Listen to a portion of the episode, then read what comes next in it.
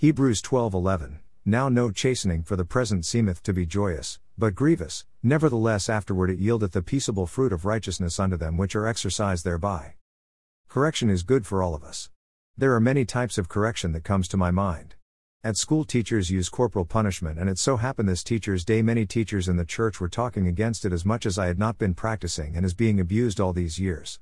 And, this comes to the point of discussion of the second type of correction.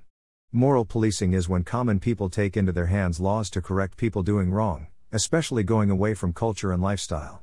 Here we see people trying to provoke me to annoyance that my entire temperament and personality is changed to vindication that I turn unkind and have only hate emotions toward anyone in this life. Secondly, they try to woo people to touch me while speaking, which is the contemporary Indian culture among the younger generations as it offends them to find people keeping a good distance with me but not others or question about dressing sense because it fits well that they express it by saying as going against typical Tamil culture. Are these corrections good for us? Never.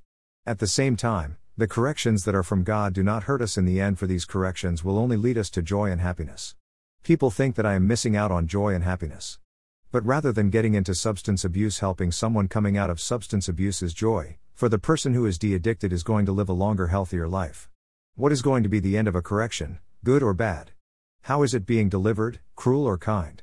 God's corrections are kind and patient, that the outcome is also for our good and will yield joy. Dear Lord, Almighty, bless this day and the days to come. Bless all those who wish me well, those who don't accept to treat me inhumanely, and those who want me to live a good life.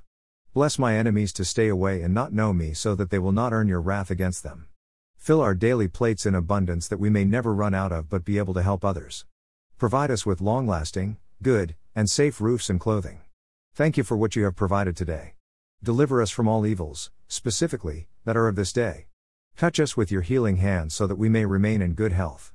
Make way for us and show us the way to your blessedness so that we may lead our lives in peace, joy, love, hope, faith, goodness, prosperity, praise, and worship exemplifying your glory for a victorious life on this earth. Amen.